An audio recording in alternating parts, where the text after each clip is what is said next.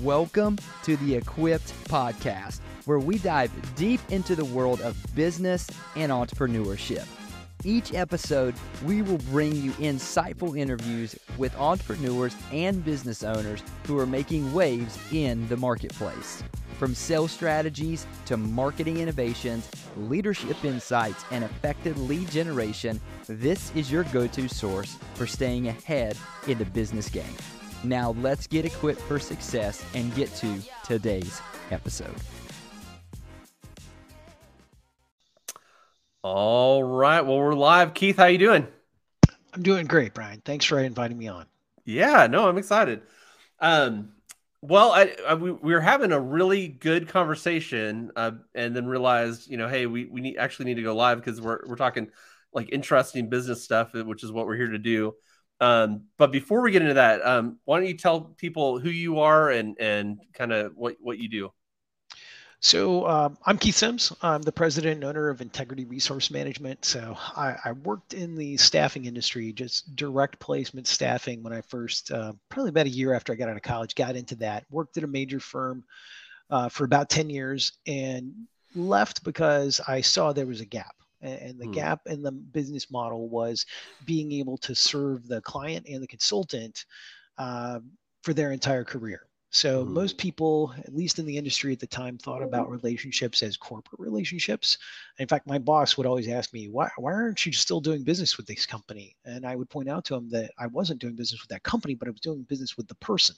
Mm. And so at the end of the day, um, our business model is based on personal relationships. So the personal relationships with the people that do the work, uh, and the personal relationships with the people who are responsible for getting that work done managers vps directors uh, cios mm-hmm. and uh, we work with them throughout their career wherever they end up and we find that those the tight personal relationships and being in a position to figure out any way we can to solve a problem for that customer uh, deepens our relationships and mm-hmm. we have a lot more fun i mean just frankly we have a lot more yeah. fun working with people that we like yeah no that's great that's great and and um, well, we were talking before just about the economy, and um, I, I think what what was interesting, what we were starting to get into is, you know, uh, I kind of said, you know, COVID, everything shut down, and you knew yeah. we're not going to be in person. You know, we got to go online. We got to do this. We got to do that.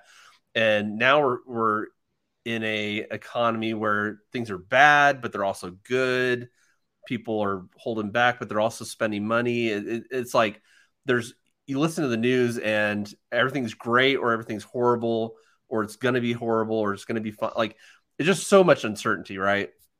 And uh, and you you were just you started to make a good point about there there's going to be winners and losers, right?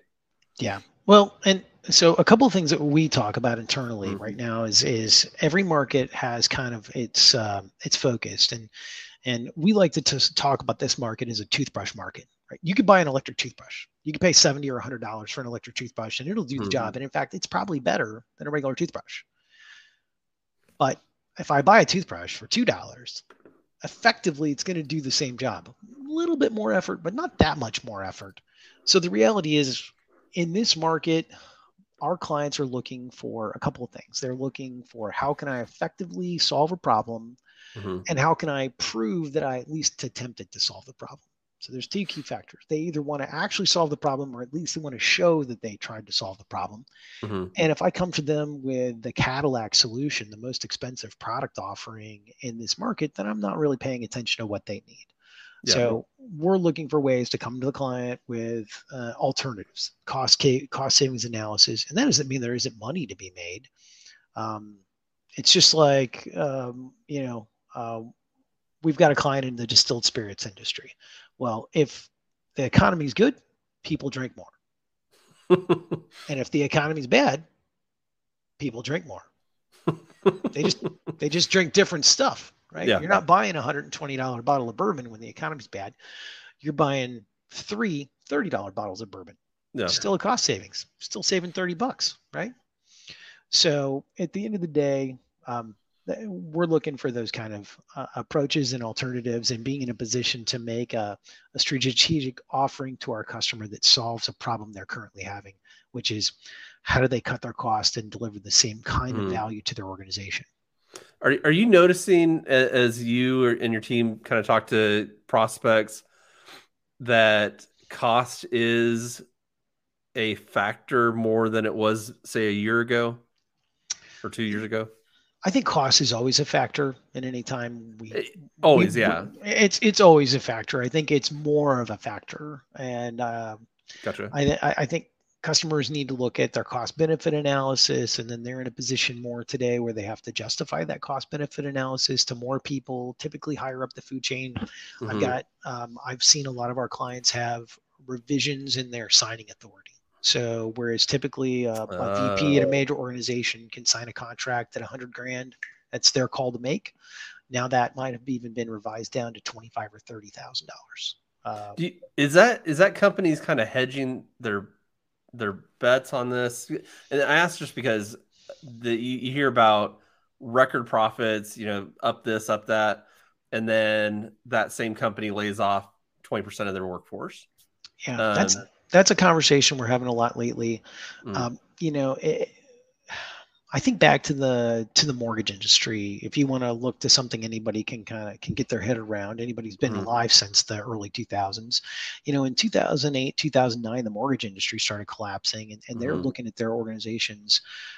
Many of our clients in the mortgage industry had just been making so much money for so long that they never really looked at their operations. Um, and even back in mm. 2009, we ended up bringing a guy into a mortgage company who came from automotive because the client wanted somebody who could cut cost, knew how to cut costs, trim, trim the fat. And the reality is that nobody we talked to in the mortgage industry had ever done that. We brought mm. him a mm. guy out of automotive, and he'd been doing that for 30 years. He didn't know anything yeah. about mortgage, but he knew how to cut cost. He came in and immediately they had six different application platforms, not applications, platforms.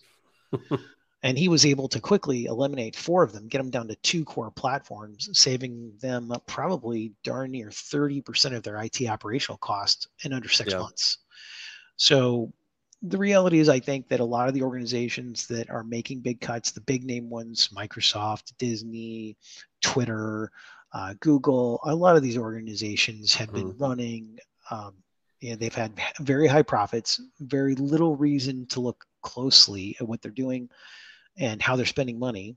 And now mm-hmm. they're cutting too hard on purpose. So they're they can come back and say, yeah, that hurt. Right. They want to mm-hmm. cut past the pain so they can come in and say, ooh, that does hurt. We need to hire those people back. Uh, mm. Or we need mm. to find another way to solve that problem rather than incremental cutting because there's a fight every time you want to go back and cut people. Yeah.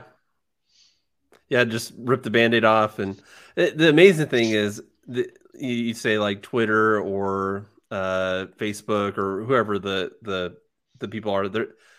If you can let twenty percent of your workforce go and things still run, man, you had some, you know, just incredible overhead that yes. that was not necessarily sorry. Yes. Yeah. Absolutely. Um, yeah. Well, uh, so the the main topic we're and this this kind of flows into uh, what we wanted to talk about was community and uh, first, I think we could probably talk on this for a while, just community within your team and your staff. And you touched on this a little, but the, you know, the, there there are people that are are at these places that have been let go. I, I think we're at two hundred thousand tech workers or something like that at, at the major companies, and people come and go. And I think uh, having that community is is huge just so that again you're not trying to resell the new person at this company but you're kind of following those people instead and and having more than just a sales connection to them and an actual you know connection right uh, we approach our relationships with consultants and our, our clients from the standpoint of almost like being their cpa or their attorney or maybe their mm-hmm. family physician uh, we're encouraging them to you know look at their career think um, think in detail about where they're going, uh, hmm. what their ultimate vision is, and then you know how to lay down a project. Um, everybody that we deal with are delivering projects, sometimes large scale projects, 50, 100 million dollar global engagements. But they don't ever look at their own career from hmm. that standpoint. They don't ever sit down and say, okay, if I'm a director of applications today and I want to be a CIO, what skills do I have to develop to get there? So we're engaging with them on that. And then we're also engaging with our clients on how to build their team. So if you've got to build a team to be able to support a, a company that's going to be 3 billion, you're billion today, you're going to be 3 billion in two to three years through acquisitions. What kind of people do you need in place to run that? How are you going to mm-hmm. benchmark mm-hmm. what you have and then build a plan to go from point A to point B? And the reality is, you're going to need more people to support different roles. You're going to need more management structure in place than you currently have. And you're going to, in many cases, need different people than you have right now the, the same people they have on staff that have been with the company for 15 or 20 years. Um, you know, you can't just necessarily promote those people into leadership and management positions because they have mm-hmm. tenure. They don't have the experience to lead the kind of company that you're going to be, and it would take them a long time to to gain those experiences. Probably longer than it's going to take for you to grow yeah. through acquisition. Yeah, that that uh, I was talking to somebody yesterday that has a business, and they're there's this idea, you know, you you you go up and then you hit a plateau. You go up, you hit a plateau, and they're at one of those plateaus, and he, he's, you know, they're at the. I'm doing 12, the opposite. I'm trying to do that from a weight loss perspective. So I'm like lose a little bit of weight, plateau, lose yeah. a little bit of weight. you, you, and me both. You and me both. um, but yeah, he. I mean, the this this guy's a friend, and so there was a lot of openness to what I was I was saying, but they basically didn't have a structure and it was just kind of him and and his 12 reports and that that was the structure right? And they're just at a point where they need to start building out that team. And uh, exactly what you're saying like his nature was okay i've got now i've got these five positions right um, i'm going to take this person that i have on the team put him here this person that i have on the team. And we just talked about you know that's great and you want to be able to do that because that is investing in your team but you're also putting people that don't have the capacity th- to do that. So they're actually going to lean on you pretty heavily.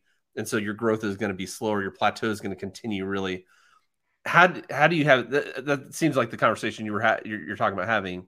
Yeah. How do you have that with a client you know what? That, is uh, that th- not your place right no i mean we we try to get in to have those conversations. I mean, at the mm-hmm. end of mm-hmm. the day, um, our clients' ultimate success has to do specifically with the people that they have surrounding them and making sure people are in the right spots.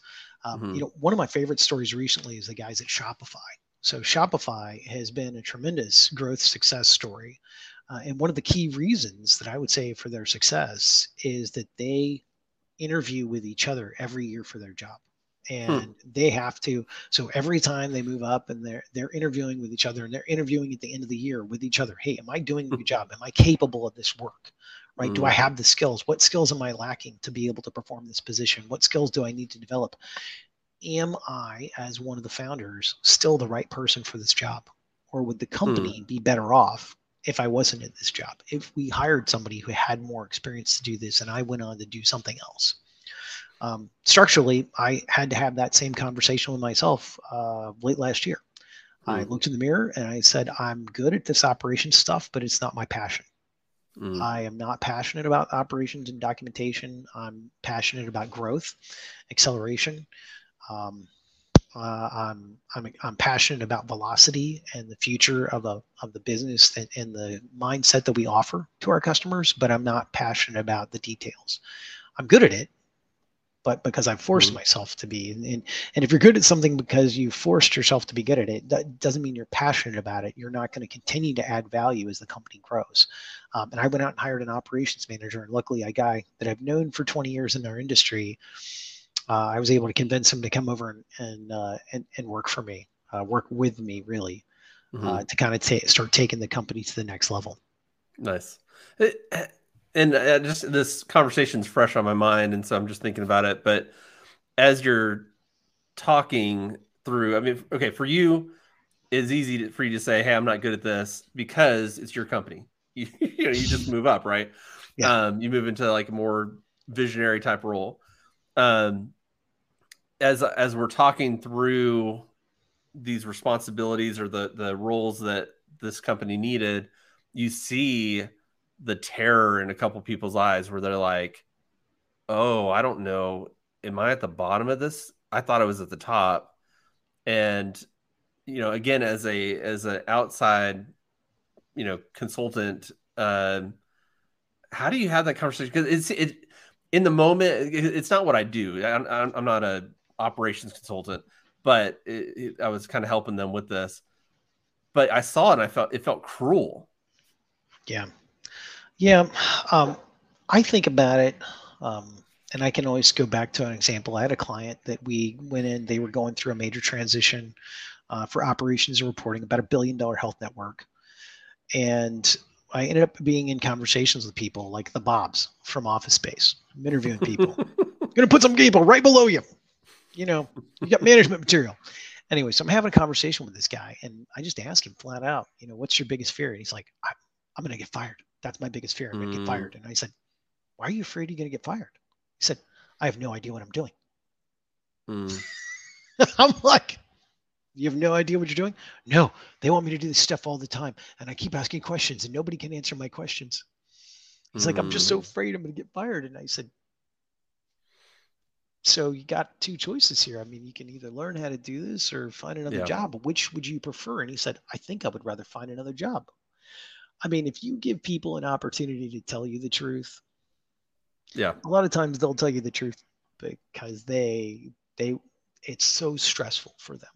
Mm-hmm. And I have seen uh, customers push somebody to do a job they're not really yeah. built for, and I've seen those people have nervous breakdowns. I have seen those people yeah. collapse under the pressure. And there's nothing good about that for that person or for the company or for the overall community. It's mm-hmm. bad. Well, um, and it's it's so so short-sighted because what what's happening is that person wants to uh, please their boss and their boss wants to keep their their teammate happy and so they'll cruelly keep somebody in the wrong position just to you know be for you both to be happy but then you're not um, and uh, we we talked about off this call the EOS that they have an idea of like get it, want it, capacity, yeah. and it's they get it, they understand it, they want it, they are built for it, um, and they have the capacity. Like they they have done it before, um, and that's that's too many places, especially larger organizations. If you're talking, you know, they're they're putting people into positions where, like, yeah, yeah, the guy's asking how to do stuff and nobody can answer him. Well, that's that's normal. That and that's unfortunately normal. Right. Right. You know what? I I look back to so one of the things we've talked about is around how to create um, how to create an organization that people want to be part of yeah. and that and people see themselves being part of. And you know i think about maslow's hierarchy of needs. There's some pieces there that really don't apply to us in america. We can talk about you know poverty but you know in america we don't have people starving to death right? People have food and for the most part if they want shelter they can have shelter. So you know in the corporate world we're really talking about safety and in most cases it's psychological safety not physical safety. People mm-hmm. are not you know worried about you know getting hurt at work for the most part. It's psychological safety. Do i feel like i know what i'm doing? Do i feel like i'm respected? Mm-hmm. right? Do i feel like if i make a mistake you know a small mistake i'm going to get fired or yelled at or you know embarrassed right? So how do you give people psychological safety? Uh, the other piece is a place to belong. You have a role. You have um, your what you do is important. We need you to do this to be part of the team to help us as an organization succeed, and then a future to believe in something to be part mm. of, a growth area for them. How are they developing skills to become more important to the organization and less disposable? And I think the disposability is probably the biggest factor and fear that came into most of these tech workers. The people who were displaced and the 200,000, they didn't realize they were disposable mm. and and maybe they weren't disposable, but they were still disposed of. So that's that's really the question: is how do we give people those three things? Well, in in in that situation, so I, I think about um, there was this day in the life of a Twitter employee, right? And it's are you talking um, about the Babylon Bee version? No, because that is hilarious. If you guys haven't seen that, I haven't seen that, but it, I'm sure it's great, and it's probably not much different than reality. But but it was like this. Uh, you know, I'm going to the M and M uh, fountain, and I'm gonna get some espresso, and maybe I'll do a meeting, and um, then I'm gonna do the puppy, whatever. What? Play some ping pong. P- play some ping pong, exactly. And uh, and then again, twenty percent of those people get, get like go, and and you'd say, you know, and and they're mortified. They're they're they're horrified that that that you know they didn't they weren't cared for. Um, and again, that's a that's a caricature of, of those people. But um, would you like they should have known they were disposable? I, I, like to me and you, like we're like, of course, you, like of course you're disposable, right? Uh, but I, I don't know. I don't know I'm trying to get at, but the I guess uh, is it always on the company for that stuff? Is is I guess what I'm trying to say. Is it always on the company for which part? Would you clarify that a little? Yeah, the, that the that there the, the three points that you're making that there's a future to look to that uh um no I forget what the other two points were. So um, safety, a place to yes, belong, and a future yes, to believe in. Yes, there you um, go. So I think those are the key tenets of leadership, right? So that's gotcha. not at a company level. That's I think that's at a manager level, mm. and, and if you can't offer somebody those things, then you need to be reconsidering if you need that person. So, yeah. like you should be able anybody that you need, you should be able to offer them those three things. If you cannot offer them those three things, then you should be considering: Do I really need this person? Are they long term part of our team? Should I be encouraging them to look for a job elsewhere? Hmm.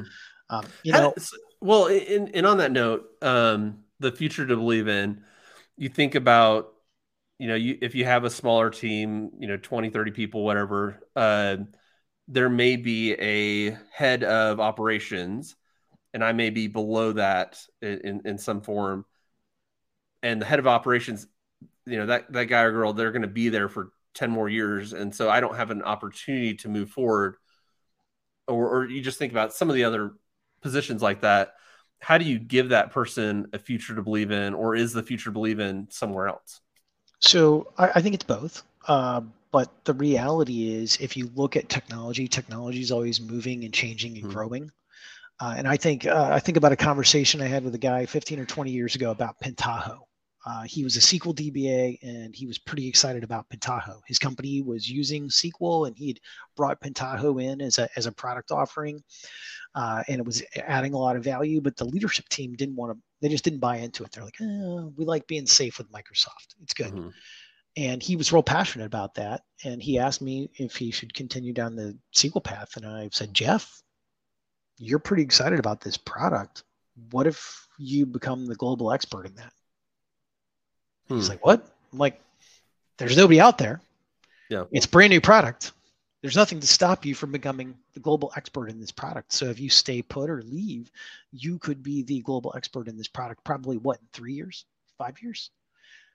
And it was a complete eye-opening experience for him. So I, I think the reality is if you've got an operations manager you report to in one area, there's always the opportunity to make the pie bigger it doesn't mean, yeah. that guy's going to be focused on what he's doing, and there's going to be an ancillary product, a new offering, a new area of expertise that somebody could step into. Um, I, I was hoping to be an expert in. I was hoping in your story about Jeff, you you were going to end with, and that man was Jeff Bezos or something, no. something like that. Okay. Um, he, oh. he he is a global architect at Google today, and that's uh, awesome. He's increased his base compensation by seven hundred percent. Wow. So, wow. Um, he, he, it worked okay. Yeah. yeah. He, it, it, worked out okay. It's a great, and it is a great story. Uh, and certainly one of those people in my in my life that I'm I'm, I'm very proud to know to see yeah. somebody take the bull by the horns. But the opportunities are consistently out there. Um, mm-hmm. There's specialization is important, uh, but it's also scary, right? You could go down a path. It is possible. You could go down a path to become a global expert in a tool, and then that tool disappears. The company goes bankrupt. Yeah it, it, it could happen, but that doesn't mean it was a wasted experience. hundred percent. It, it is the, the experiences it takes to become an expert are not lost. Like they're, they're not gone. The tool may be, be gone, but the experiences are not. And yeah, that I mean, I was talking to somebody about this the other day that people reinvent themselves all, all the time.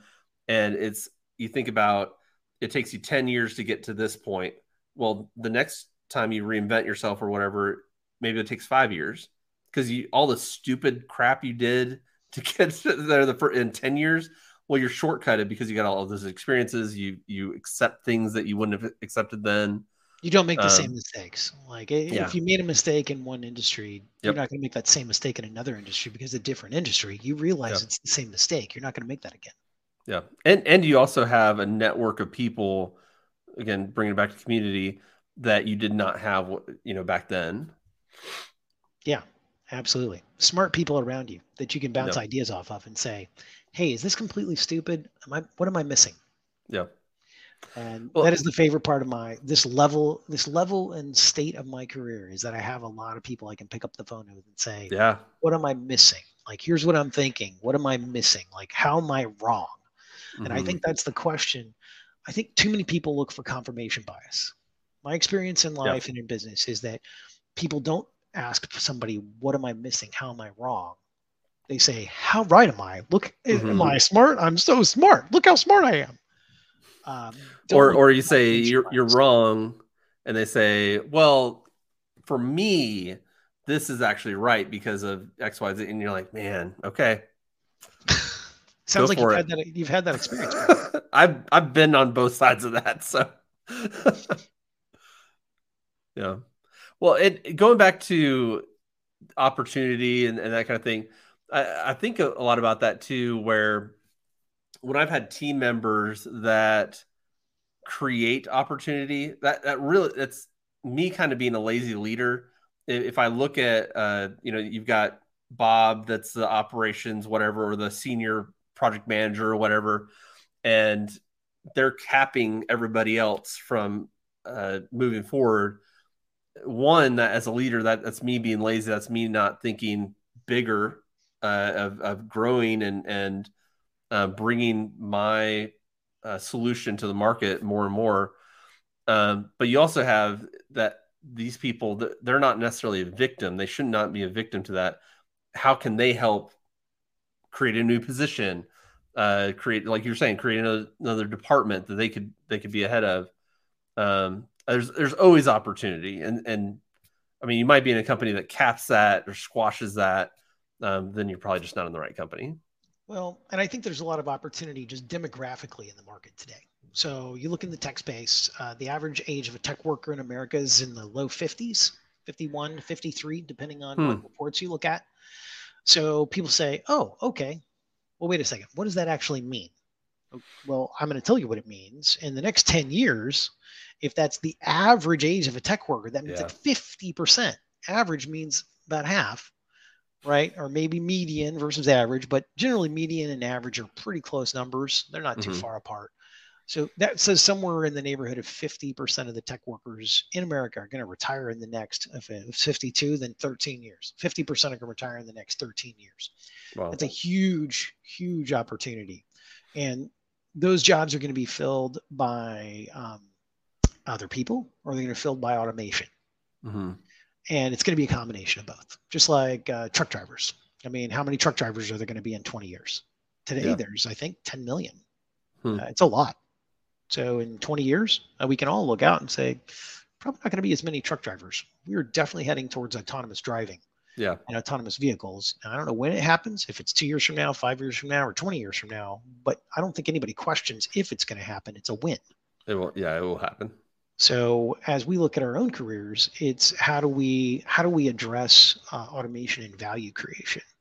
Um, if we're doing something that's tactical and can be automated, then we've got to be thinking about what we can do that's valuable, strategic, and engaging, and how we can create automation, how we can be always creating new automation. Mm-hmm. Um, I I do wonder how much the um, Chat GTP and the perception of this automation of uh, capacity.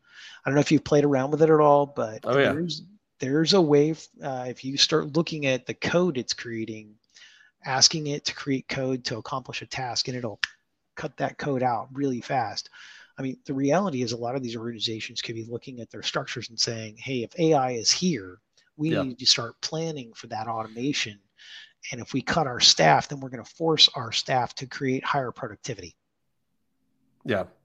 Yeah. I, I, I played with that a lot. And I, I don't know. Th- this is just me kind of guessing, but I, I saw this meme that was really good. And it was basically two guys taking a test and one kind of looking at the other's paper.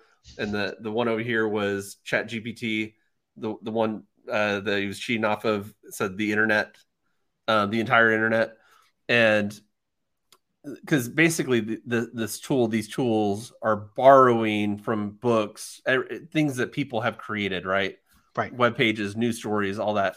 And um, I think that at some point there's going to have to be a reckoning of of that. Like you you can't have millions or trillions of pages that people have created, and now it's just I'm going to take all that and now I'm and I'm going to package this so that you know cutting the all of you all of you out that created that stuff. Um, well, is there think, never going to be any new creation again? So is the new is is really is Chat GTP um, a rehashing of everything that's already been said, and, in, and it's just rehashing yeah. it. So is it new if it's rehashing it? So at the end of the day, there's it's it's taking stuff that's already been created mm-hmm. and duplicating it in a way that has not existed previously. But the end of the day, if there's no more creation, then it's a life of imitation. What is that? It's one of my favorite Red Hot Chili Pepper songs. Don't live a life of imitation. Yeah. Right. And that's just a life of imitation. There's no more creativity. Well, it it I think for now it raises the bar for good content. Um, and I mean, even on LinkedIn, I, I can spot a GPT written post um, very easily because there's a, there's a structure to it. Again, now there won't be in a year or two, but um, I just I think it's like yes, we're we're embracing these tools and we should embrace these tools, and I think it it can become a big part of what we do and there, I mean, it is incredible. You talk about code again. I've had it write code and just amazing. Um, but I, I, just wonder if it, there's going to be legislation at some point that says no, this this is not okay, and and we kind of get used to these tools and then t- you know go back five years, and and uh, some of those skills are have to be relearned um, while they really work out how this stuff plays a, a role in our society. You know what? This is the same as the cotton gin, you know, yeah. a couple hundred years ago. Like we had people pulling seeds out of cotton by hand. Yeah. And now we're throwing it into the cotton gin. It's running it through and it's coming out the other side. Um, every time we can create uh, something that drives productivity, we're increasing people's standard of living. Um, in the short term, there's going to be yep. transition, there's going to be pain, but we're increasing people's standard of living. The goal is to continue to find ways to add value and to yeah. utilize this new uh, tool in our hands uh, to move forward even faster and increase everybody's quality of life through this opportunity. Um, now, one of the things you did, you and I were talking about before we got on this was um, kind of competition and how to mm-hmm, work with mm-hmm. competition. What, what was the question that you had around competition, Brian?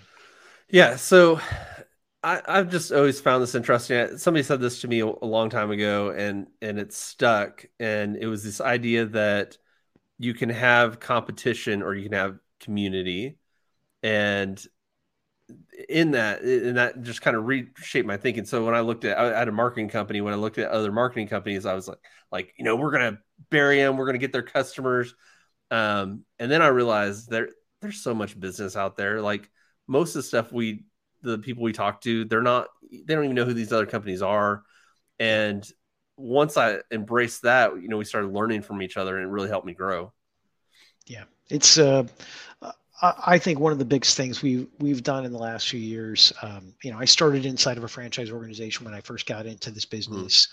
Uh, we rejoined a franchise organization back in 2020, and the relationships with other business owners who are have different practices. You know, I was talking to a good friend of mine, Dan Toussaint, who specializes in the audit world. All he does is work with partners at um, CPA firms that do audit.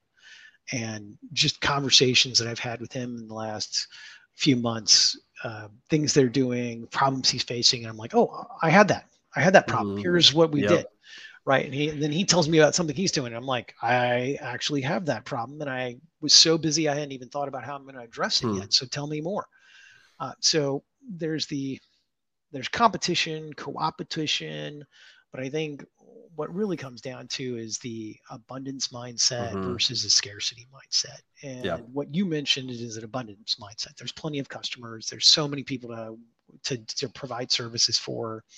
And the reality is that you know the best part of being an entrepreneur for me is that i get to work with people that i truly like and when we've had clients become people that we don't like anymore because somebody new takes over you know we can say hey doesn't work for us like this isn't mm-hmm. how we mm-hmm. want to do business we don't this isn't fun for us and if you want to do it this way that's great and if you don't good mm-hmm. luck like we're going to go work with people that are fun we want to work with people that want us to help them um, and want to be very honest and open in communications. And, and then again, you know, you were asking earlier in the conversation, how do we have that conversation with people? Well, it's a habit, right? We've mm-hmm. created a habit of that. And we do some softeners. Hey, can I have a conversation with you that might be difficult? Yeah. I've got yep. something I want to bring up that you might not want to hear, but I think it's important for me to share it with you. Um, and I, I, would love your feedback. And if this is something that's been on your mind, so we had some softeners. I don't just come in and be like, I'm not sure this person who's your director is the right person for the job, right? You need to fire them. We don't say that. we, but we we do start asking them questions and hey, what what's your vision? If you hit this vision, do you see that person in this role? What kind yeah. of skills and experience do they need to be able to lead that team? And you know, how are they going to get from, from point A to point B? Are you going to send them to training? Are you going to manage them? Are you going to train them? Are you going to coach them through this? Is there anybody in your organization that can do it? Um, yeah. And then eventually they kind of come to their own expectation around those. Yeah, that uh, this is just a side note. That that is so true. The like everything you just said. You said I could go tell them or I could ask them questions, and asking questions is a superpower. Uh, getting them to come up with the the conclusion is, is a superpower. You can't tell anybody anything. Yeah, exactly. Uh, I learned that from uh, yeah. 25 years of marriage. It's, it's totally impossible. I, I remember I uh, actually my wife had a pretty big car accident a few years ago, mm. and we have all these roundabouts in Carmel. It's, it's, I don't know if you guys are seeing roundabouts where you are, but roundabout yeah, we are we, like we the roundabout capital of the world. I think we have 200 roundabouts, and my wife would go into roundabouts and she would brake in roundabouts. I'm like, no, no, you have to brake before the turn and then mm-hmm. have your foot on the gas so you can create acceleration because acceleration creates traction right when you're in the turn.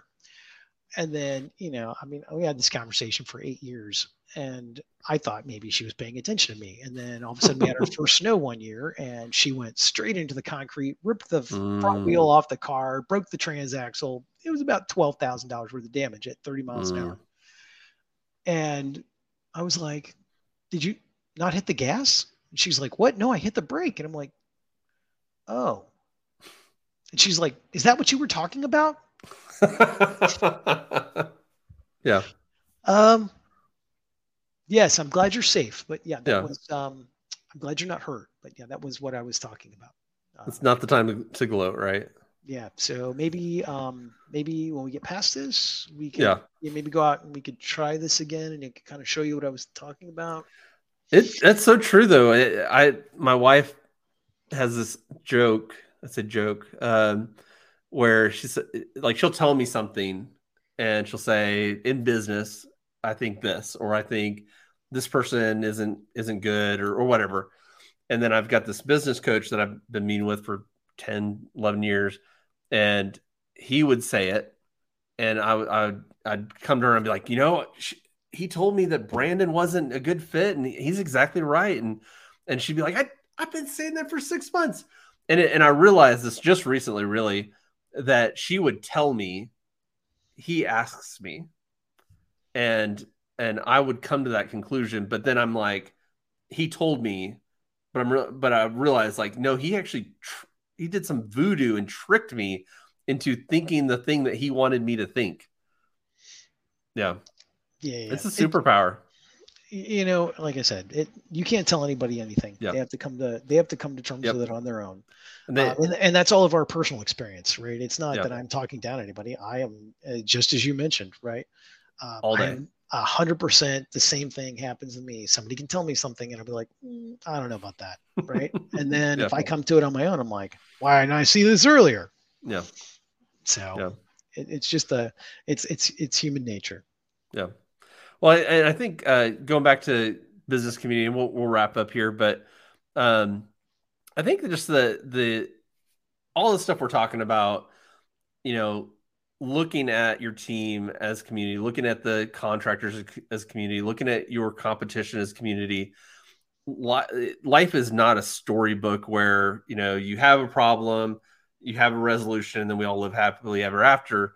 It's it is 50 of those a year where you have a problem, you have a solution, you have another problem, you have a solution. And some of the best partnerships are uh, I- I've got one guy that I'm, I'm working with that I had hired, he quit on great terms. We kept the relationship. He started his own company. And, and uh, I mean, to be honest, there's a few, you know, deep within me. I'm like, he's starting his own company. Like he's, I taught him that, but I got over that stuff really quickly, and he's become a great referral partner. Uh, we have a great friendship, and it it's just things have evolved, and and me allowing them to evolve and and keep that community alive has has got me a, a great partner. I think the other thing you mentioned is around uh, problem solving. The reality Mm-hmm. is, um, everything we do in life is around problem solving, and you get paid more when you can solve more problems Yeah. more effectively and more efficiently. Um, I think one of the biggest things that I've I've learned over the last probably ten years is that to rapidly admit when I'm wrong. You know, we all make mistakes, and I think from um, a business perspective, you never want to say that you made a mistake. You you don't want to step up immediately and admit to it. Hmm. Um, and you know, I've just gotten to the point that I, anytime that I've missed something, I just immediately say, "Yep, I missed that. That is 100% my fault. What do you want me to? How can I make it? How can I make it right? What do you want me to do about it?" And I will say that my relationships with my clients are better now Yeah. that I've I just come out and say, "You're totally right. I, I didn't I didn't realize that. That is my mistake. How can I fix it?" Then Yeah. that's not a problem. And then the same thing even with uh, consultants. Uh, we had, uh, um, you know, I had something going on with a consultant. He didn't get paid right. Um, you know, something happened with his bank transaction, and, and the money didn't hit. And, and he sent me a message, and I and I said, "Hey, you should have been paid right now. Like, give me an hour. I will get back to you." Stop what I was Mhm. doing, checked into it, and let him know what happened, and then said, "Hey, I'm going to get you know, thank you for bringing this to my attention. This is completely my fault. I overlooked something, and you will get paid tomorrow. And the Mhm. most important thing to this guy was that I took it seriously and I responded quickly and Yeah. came to a resolution. It wasn't that I made a mistake or, you know, the, the mistake wasn't the issue.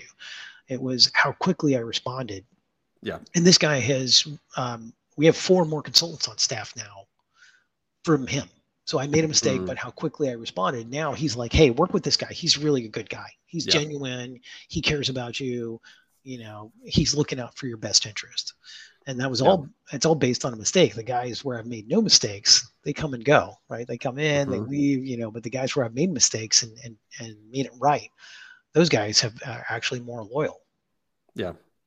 Yeah, it, it's so true. And and I've I've had team members, you, you haven't probably, but I've had team members where you, you give them feedback and they're, they're like, whoa, that's because of this. And I didn't know. And uh, I, you know, all these excuses. And, and you get to a point where you don't even want to give them the feedback. You, like you're giving the, the feedback because you want them to be better, uh, to grow in their career. And like that, that's so valuable for them to get and, and be able to improve. Um, but there's some of those you just get to a point where you just I don't even want to tell that person because it it's because of something, right? There's an excuse. You know what? I, I I will tell you this is a kind of a rule that I've created inside my my head is that the first time one of my staff talks to me in terms of their goals Mhm. and says that I want to do that, I know I'm going to fire. As soon as they say the words "I want to do that," Hmm. because if you want to do that, you, you- you're not doing it. You, Mm. you just want to do it. Yeah. So the difference is I'll be on the phone with another one of my staff and we'll talk about their goals. And then they'll tell me, here's what I'm going to do to hit that goal. Yeah. I'm not going to, you know, I've given up social media. I'm not watching you know any you know any tv i'm going to do this much reading every night. I'm going to plan in advance. I'm going to have Yeah. an execution plan for the next day with a minimum of 50 planned phone calls and i'm going to write my email the night before. That i'm going to get out to people and i'm going to make sure i hit 80 to 100 contacts a day. That's how i'm going to hit this goal because if i hit that then i'm going to do this which is going to lead to this. That person Yeah, hits their great. goals. The person who says i want to do that Yeah. it's just a matter of time before i fire them Yeah, Dave Ramsey has a story where he says uh, he met a guy in the break room and he said, "I'm going to triple my my sales next next quarter." And he said, "Well, show me your show me your card." And he showed him. He said, "No, you're not." said, "No, you're not." It's like, "Well, what do you what do you mean?" And and kind of walked him through. Well, this is what you did to to get where you were at.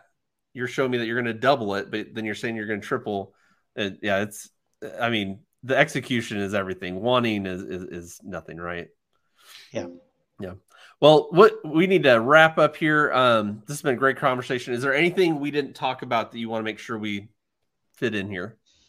Uh, we the the only other thing is I, I look at the immense opportunity that's out there for people Yeah. who will take initiative, look for creative ways to solve problems, and look for opportunities to create value through automation.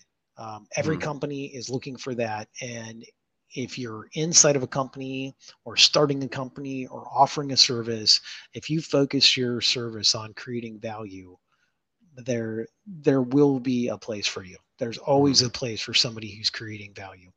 Um, just billing for service on a daily basis, right? That's always at risk.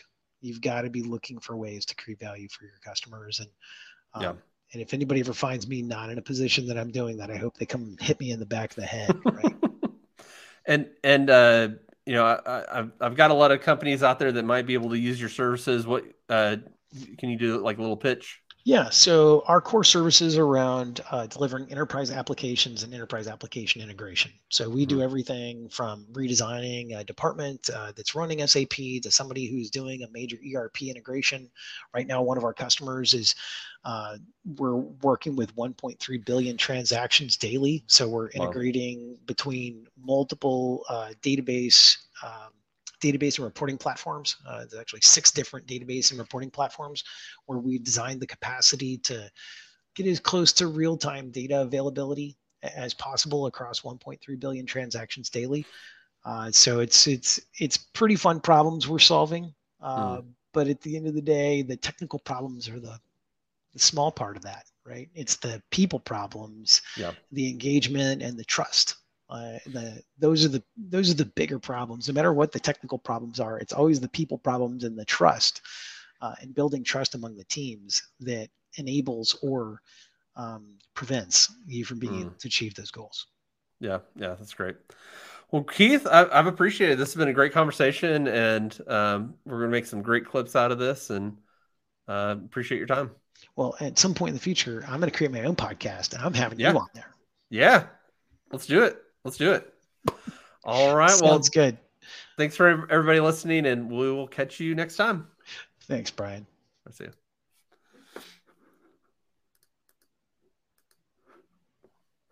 Thanks so much for listening to today's episode of the Equipped Podcast. Do me a favor go to Apple, scroll all the way to the bottom, give us a five star rating and a five star review. Better yet, share this with someone that you think it would add value to. And if you think you would be a good guest on the Equipped Podcast, shoot me an email at lane at goprospex.com.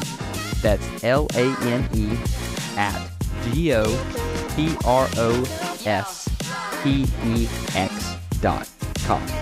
Until next time, see you guys.